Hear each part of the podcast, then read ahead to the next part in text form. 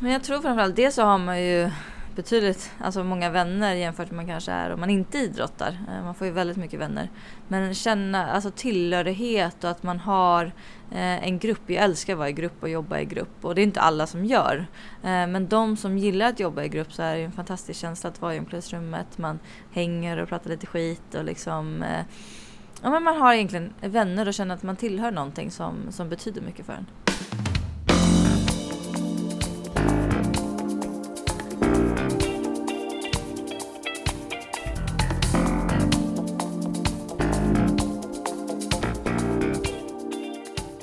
En av världens bästa hockeymålvakter satte där ord på vad omklädningsrummet betyder för en idrottare. Kim Martin hänger inte lika mycket i sitt älskade omklädningsrum nu för tiden med lagkompisarna i Linköping eller Damkronorna. Hon gör numera så kallad civil karriär. Vad hon gör kommer du få höra här i Korpens motionspodden. Kim berättar bland annat också om vad hon tycker om Damkronornas bojkott, om psykisk ohälsa och om besvikelsen över att inte få chansen att bli första kvinna i Sverige att spela elithockey i ett herrlag. Ja, nu kör vi!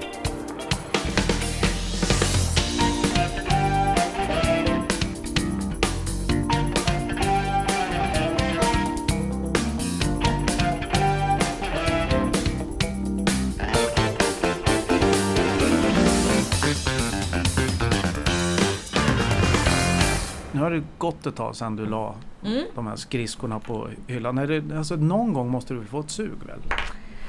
Nej men jag har faktiskt inte det. Grejen är ju att jag blev ju sportchef egentligen på en gång. Eh, så jag fick leva kvar i idrottsvärlden och i, liksom, i hockeyvärlden och var i omklädningsrummet. Jag tror omklädningsrummet var ju nog det som jag skulle sakna mest. Alltså eh, känna behörighet och liksom umgås. Och, och den har jag ju aldrig liksom sluppit tänkte jag säga. Den har ju alltid funnits där som jag blev sportchef eh, på en gång. Så jag får faktiskt inte sug. Jag har ju varit tränat med damerna någon gång sådär eh, när de behövt målvakt. Men, och då tycker jag det är jättekul. Men jag är inte redo för att lägga ner liksom några större timmar på det. Är du fortfarande, men om du nu ställer dig i kassan, är du lika rapp i, i plocken fortfarande? Eh, nej, men jag skulle nog säga att jag klarar mig. Eh, jag klarar mig faktiskt helt okej på träningarna. Eh, men man känner sig inte alls lika, lika snabb och, och smidig och kanske explosiv framförallt. Du, det här med omklädningsrum, det är ju någonting som, alla vet ju inte vad det här är för någonting. Vad är, vad är det som är så speciellt? Det brukar man ju höra många mm. Eh, som slutar. Liksom, ja, jag saknar kanske inte sporten, men omklädningsrummen, mm. vad är det som gör omklädningsrummet till det speciella? Men jag tror framförallt det så har man ju betydligt, alltså många vänner jämfört med man kanske är om man inte idrottar. Eh, man får ju väldigt mycket vänner. Men känna alltså tillhörighet och att man har eh, en grupp. Jag älskar att vara i grupp och jobba i grupp och det är inte alla som gör. Eh, men de som gillar att jobba i grupp så är det en fantastisk känsla att vara i omklädningsrummet. Man hänger och pratar lite skit och liksom Ja, men man har egentligen vänner och känner att man tillhör någonting som, som betyder mycket för en. Utav de vänner som du har fått via skolan, via hockeyn, är det, mm. är det hockeyn som fortfarande dröjer sig kvar när det handlar om vänner? Ja, men det skulle jag säga. Jag har nog bara några enstaka som inte idrottar. Men annars är det egentligen bara eh, hockey. Och, och det är väl för att man har ett eh, lika intresse. Eh, många vänner eh, tyckte det var jobbigt att man eh, var så mycket på hockey och liksom förstod inte riktigt kanske den om man inte idrottat. Så det är inte alltid så lätt att förstå att man alltid måste vara på träning och alltid på match. Och, så då blev det liksom eh, hockeyvänner som, som kom närmast. Och, ehm, och, det, och så är det än idag. Alltså vi umgås ju väldigt mycket med tjejerna i laget och, och ledarna här i Linköping. Så att, eh, det, det är mycket hockey. Om vi går tillbaka i tiden, alltså när du var liten eller började på växa upp och insåg att hockey var ju någonting som mm. du, ja, det, du kan inte tänka dig att spela fotboll eller handboll, tennis eller något annat utan det var hockeyn. Och du fick, eh, du fick ju liksom hålla till med killarna. Är det, krävs det någon speciell mentalitet som tjej att, att gå in i liksom ett mera killdominerat sätt att eh, förhålla sig till idrott? Ja, men jag tror ändå du som tjej att du måste ju våga ta för dig. Eh, du kan inte ställa dig sist kanske i kön utan måste våga liksom ställa dig först någon gång. Och, eh, det handlar inte om att vara kaxig utan ändå våga eh, ta för dig. Och det tror jag att det hade jag nog ganska naturligt. Eh, ingenting som jag tänkte på. Det, det fall bra i, laget. Alla var väldigt trevliga och, och liksom snälla mot mig. Och jag kände som en i gänget. Det var liksom inget konstigt att jag var tjej. Eh, nu tror jag det är lite mer vanligt att tjejer spelar. På den tiden var det ju inte så jättevanligt att tjejer spelade. Så att, eh, jag hade väl tur att jag var ganska duktig. Alltså redan från början. Och det skapar ju lite en respekt att, att man kan tillhöra eller liksom du, du är lika bra som killarna så det är inget konstigt att du är med. Så, att, så är det nog inte för alla. Det finns ju några som kanske eh, kämpar för att kanske vara med i ett lag och eh, blir kanske svårare att komma in i gänget om man inte är framåt. Jag såg ett klipp på Youtube från det här humorprogrammet Hey Baberiba som handlade om, för du skulle ju egentligen ha spelat med killarna och skulle få vara med och spela en A-lagsmatch mm. när du var med i Malmö Redhawks. Där de, där de gjorde lite grann så som om du liksom försökte vara mer kille än de själva var. Kommer du ihåg det? Ja, jag kommer ihåg det. Men jag tyckte liksom inte riktigt att de hade rätt eh, tankar om det. Jag tycker inte alls att det var, att det var jag. Utan, eh, men, men ofta så överdriver de ju kanske lite. Och det är klart att man vill vara med i gänget. Men jag kan inte säga att jag stod och piskade killarna med handdukar eller någonting sånt. Så att, eh, ja, men det är ett humorprogram så att det, det blev ganska roligt ändå. Men det här att du då stoppades från att, spela en faktiskt, som du hade, varit, hade blivit den första mm. tjejen som hade stått i, i ett herrlag i en, i en seriematch. När Malmö skulle, jag vet inte vilka de skulle möta, Bofors var det, Bofors, från mm. Karlskoga. Mm. Eh, så kan du liksom tänka jäklar, det där hade jag velat haft på mitt CV. Ja, det definitivt. Jag tror att eh, hade jag fått spela den matchen så hade det varit eh, pricken över i på min karriär. Alltså det var det kanske det sista som jag saknade så jag fick uppleva OS och VM och, och egentligen allting som jag kände som var eh, Ja men för en, för en tjej sådär. Men eh, att spela på killarnas nivå var ju det som egentligen, det var ju där starten var. Jag ville se hur långt jag kunde nå. Eh, spelat Hockeyallsvenskan hade ju verkligen varit eh, någonting eh, häftigt. Och så var det en amerikansk gubbe mm. som sa nej. Ja precis, det var ju antingen den matchen eller fyra år på college. Eh, så när de sa det så så eh, var det inte så, så mycket att tänka på utan jag ville ju åka över och spela collegehockey och eh, kände att den här matchen fick man stå över i sådana fall.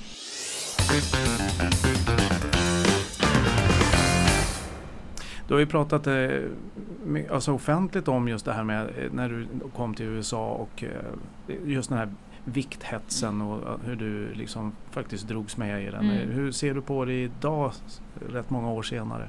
Eh, ja men idag mår jag bra och liksom egentligen inte tänker någonting. Men det finns ju väldigt många tror jag som har eh, problem med det. Eh, och, och, det är egentligen ingenting man eh, våga prata om. Eh, men jag tror det är ett viktigt ämne. Eh, jag vet att Jonathan Hedström är ute och föreläser väldigt mycket om det och att eh, jag vet att han hade problem lite med SHL-klubbar, att de kanske inte ville lyssna. Men det är ett viktigt ämne som gäller både på tjejer och killar och att man tar upp det kanske någonting, innan någonting händer och verkligen pratar om vad det betyder, hur viktigt mat och träning och allting är ju en triangel. Hur det kopplas och hur din prestation påverkas.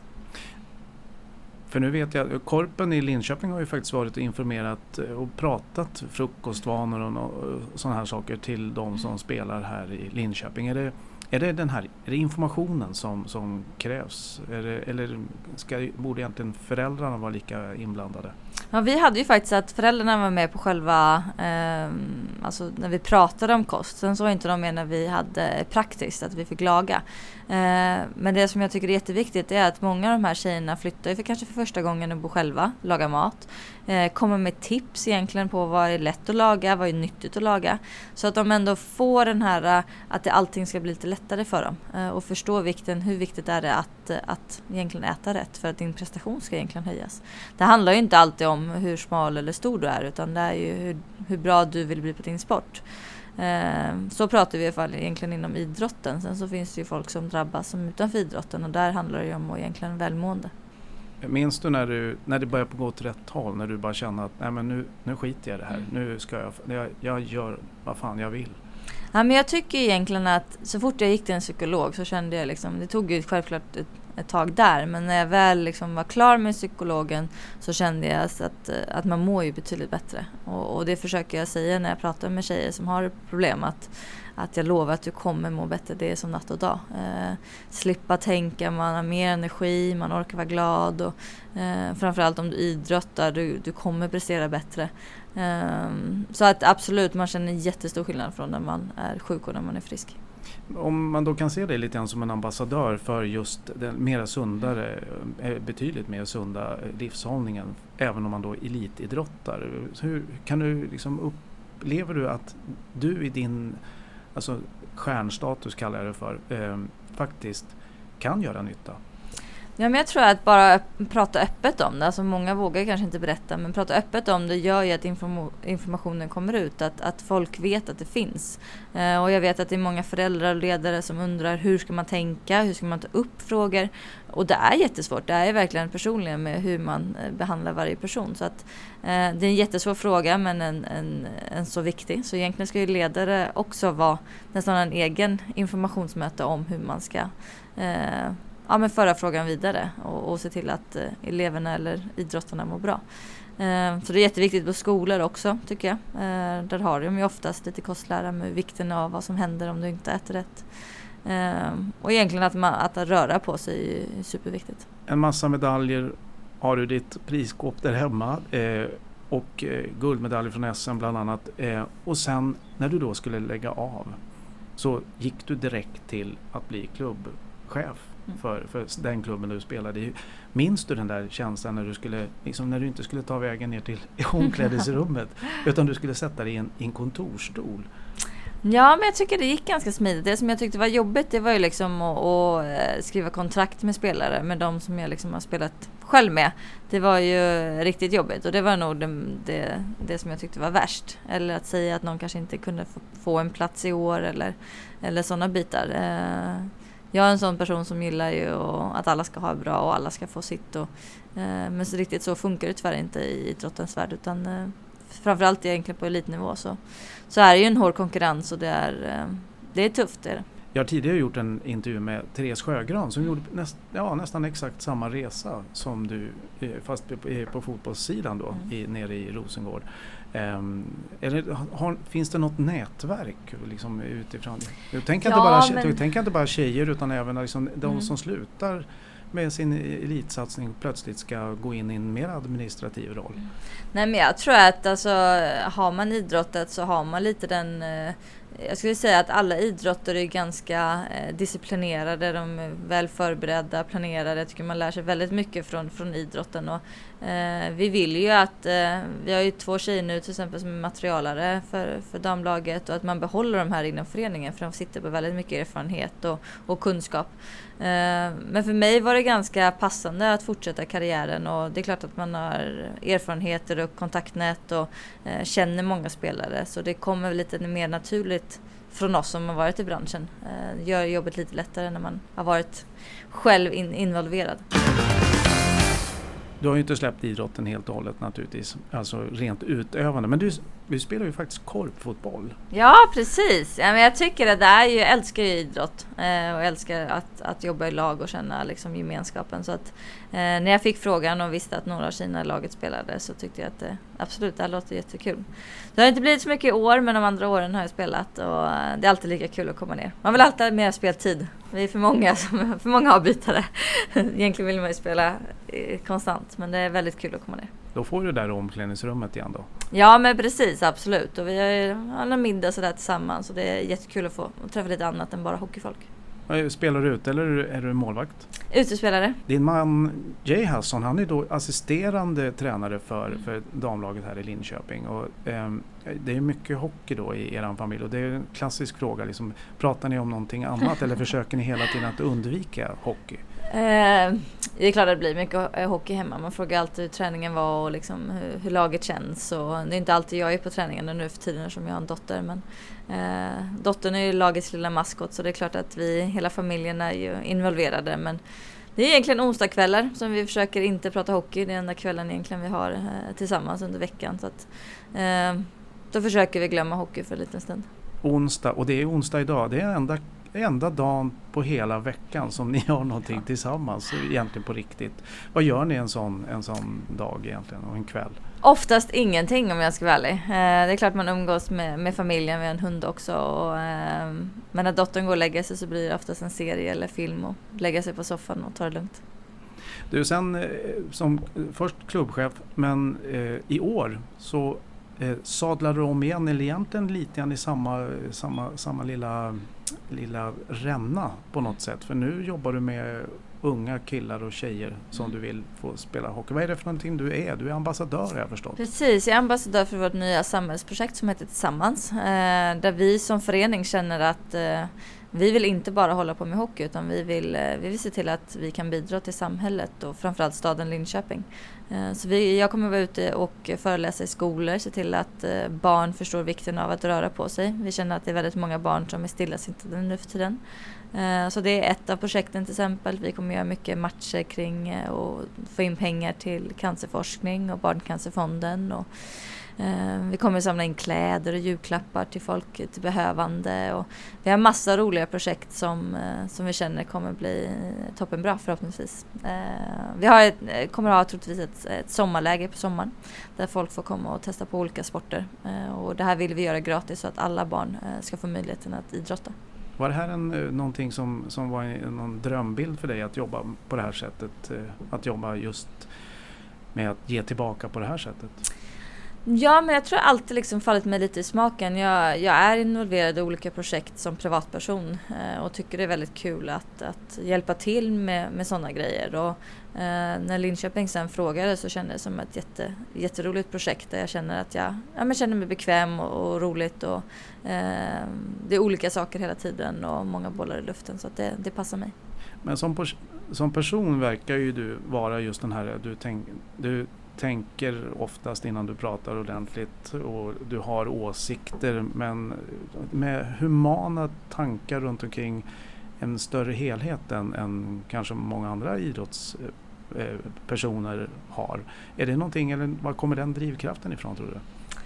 Jag vet inte, det är väl säkert familjen. Alltså jag känner att jag alltid haft en väldigt bra familj som är stöttande och eh, Pappa kanske inte alltid är lika ödmjuk när han tävlar men, men mamma är väldigt ödmjuk och eh, vinnarinstinkten har jag väl fått från pappa i sådana fall. Så att eh, jag kommer från en bra familj och jag har haft många bra människor runt omkring mig och eh, bra ledare som ändå har sett till att man har fått kriga. Eh, många saker har kommit ganska lätt för mig i idrottsvärlden så att eh, eh det gäller ju inte att få, få vattenhuvud utan man vill ju fortsätta utvecklas och det är väl tack vare ledarna och familjen.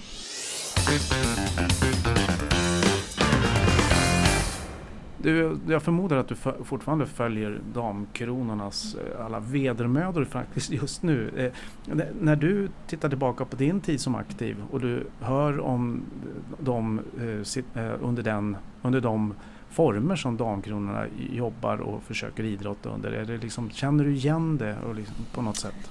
Ja men alltså jag tycker ändå att eh, under många perioder så fick vi väldigt bra stöttning. Vi hade väldigt många läger. Jag tror att Kina har mindre läger nu. Eh, vi fick en ersättning eh, från förbundet, eh, vilket de inte har nu men kommer väl få. Eh, det, det, är svårt att säga. Jag tycker att många gånger hade det väldigt bra. Sen så är det klart att man vill ännu mera eh, fokus kanske från förbundet. Att de kommer ner och hälsar på och eh, görs mycket reklam och sånt. Och, eh, tyvärr kommer ju sånt när man presterar, eh, tänker ju många. Men jag tror att det är viktigt att eh, om vi är ett land där vi säger att vi vill stötta jämställdhet så måste vi lägga fokus eh, lite extra kanske på damerna just för att eh, fånga upp det och se till att de, eh, de syns och vi kan, kan växa. Kan du förstå att eh, nu, nu var faktiskt måttet rågat på något sätt och att man tar till en bojkott till och med? Ja, men jag tror att det är jätteviktigt för tjejerna att de känner att de har ekonomin till ens att överleva och spela hockey. Eh, för, att, för att vi ska få äldre tjejer till att fortsätta spela längre eh, så måste vi ge ett bra stöd och de känner att de får rätt inkomst för att egentligen kunna ja, överleva, betala hyra och, eh, och, att det inte ska drabba dem att åka på landslagsläger utan eh, det ska vara en stolthet eh, för både landet och för, för tjejerna. Men man hör ändå de tvingas spela i alltså, för stora kläder, herrkläder för, för att överhuvudtaget kunna liksom, och representera eh, Sverige i ett lag. Det låter ju egentligen helt värdelöst. Ja, eh, nej men det är klart att det måste ju finnas kläder för, för tjejerna också. Att, att de inte ska gå i för stora kläder utan eh, ändå se, eh, de är ju under representationslag så de måste ju se, se bra ut och, och eh, Sverige är ju relativt jämställt så att det är ju någonting som vi måste visa inom idrottsvärlden också. På något sätt som, som målvakt så brukar det ju vara så att målvakterna kan ju hålla på hur länge som helst i princip. Eh, liksom upp till 40 nästan, mm. du är 33. Mm. Känner du inte att ja, men, om det skulle knipa då kan jag faktiskt om LOC här nu skulle få problem här, skulle inte du kunna ställa dig mellan mellan stolparna. Ja, jag fick ju göra det. Jag fick hoppa in i finalen förra året. Eller ja, sitta på bänken i alla fall. Så att eh, jag brukar finnas med på, på laguppställningen. Som kanske inte blir så i år då, eftersom jag är gravid. Men, men, eh, ja, men målvakter har ju lättare. Eh, man kan leva ganska mycket på, kanske på erfarenhet och eh, läsa spelet. Och, och eh, man klarar sig ändå helt okej. Men du har inget sug? Nej, nej. Det har jag inte. Förutom att, men du skulle väl kunna åka ner bara och sitta i omklädningsrummet lite då och då? Ja men det gör jag absolut. Ja, jag är, förra året var jag nog nästan, jag och dottern var nästan nere varje kväll eh, och hängde med tjejerna. Hon älskar att vara i omklädningsrummet och, och runt tjejerna. Så att, eh, eh, gör det henne glad så, så är jag mer än gärna här. Eh, men nu har vi skaffat två bilar så nu gör det lite lättare så nu kommer jag inte vara på, på alla träningar. Men, men jag tycker det är jättekul att komma ner och, och hänga med tjejerna. Kim om tio år, vad tror du, var är du då någonstans? Nej, men som det är i Linköping nu så hoppas jag definitivt att jag stannar. Jag trivs jättebra. Eh, funkar jättebra med väldigt bra personal, eh, bra miljö, eh, bra tider och allting. Och väldigt fritt sådär, så det älskar jag. Eh, funkar bra med mitt familjeliv och alla bollar i luften. Eh, så förhoppningsvis eh, inflyttar i vårt nya eh, hus som vi håller på och bygger. Sitter där med två barn och eh, har ett riktigt bra liv. Två bilar, två barn och en hund. Precis, det blir mycket nu. Tack Kim för att du kom till Motionspodden. Tack så mycket. Det var alltså Kim Martin du hörde här i Motionspodden från Korpen Svenska Motionsidrottsförbundet. Om du vill höra fler poddar så finns Motionspodden på bland annat iTunes och Spotify. Och har du redan hört alla så kommer det inom kort finnas ännu fler rykande färska möten i poddformat med mig, Magnus Dahlberg.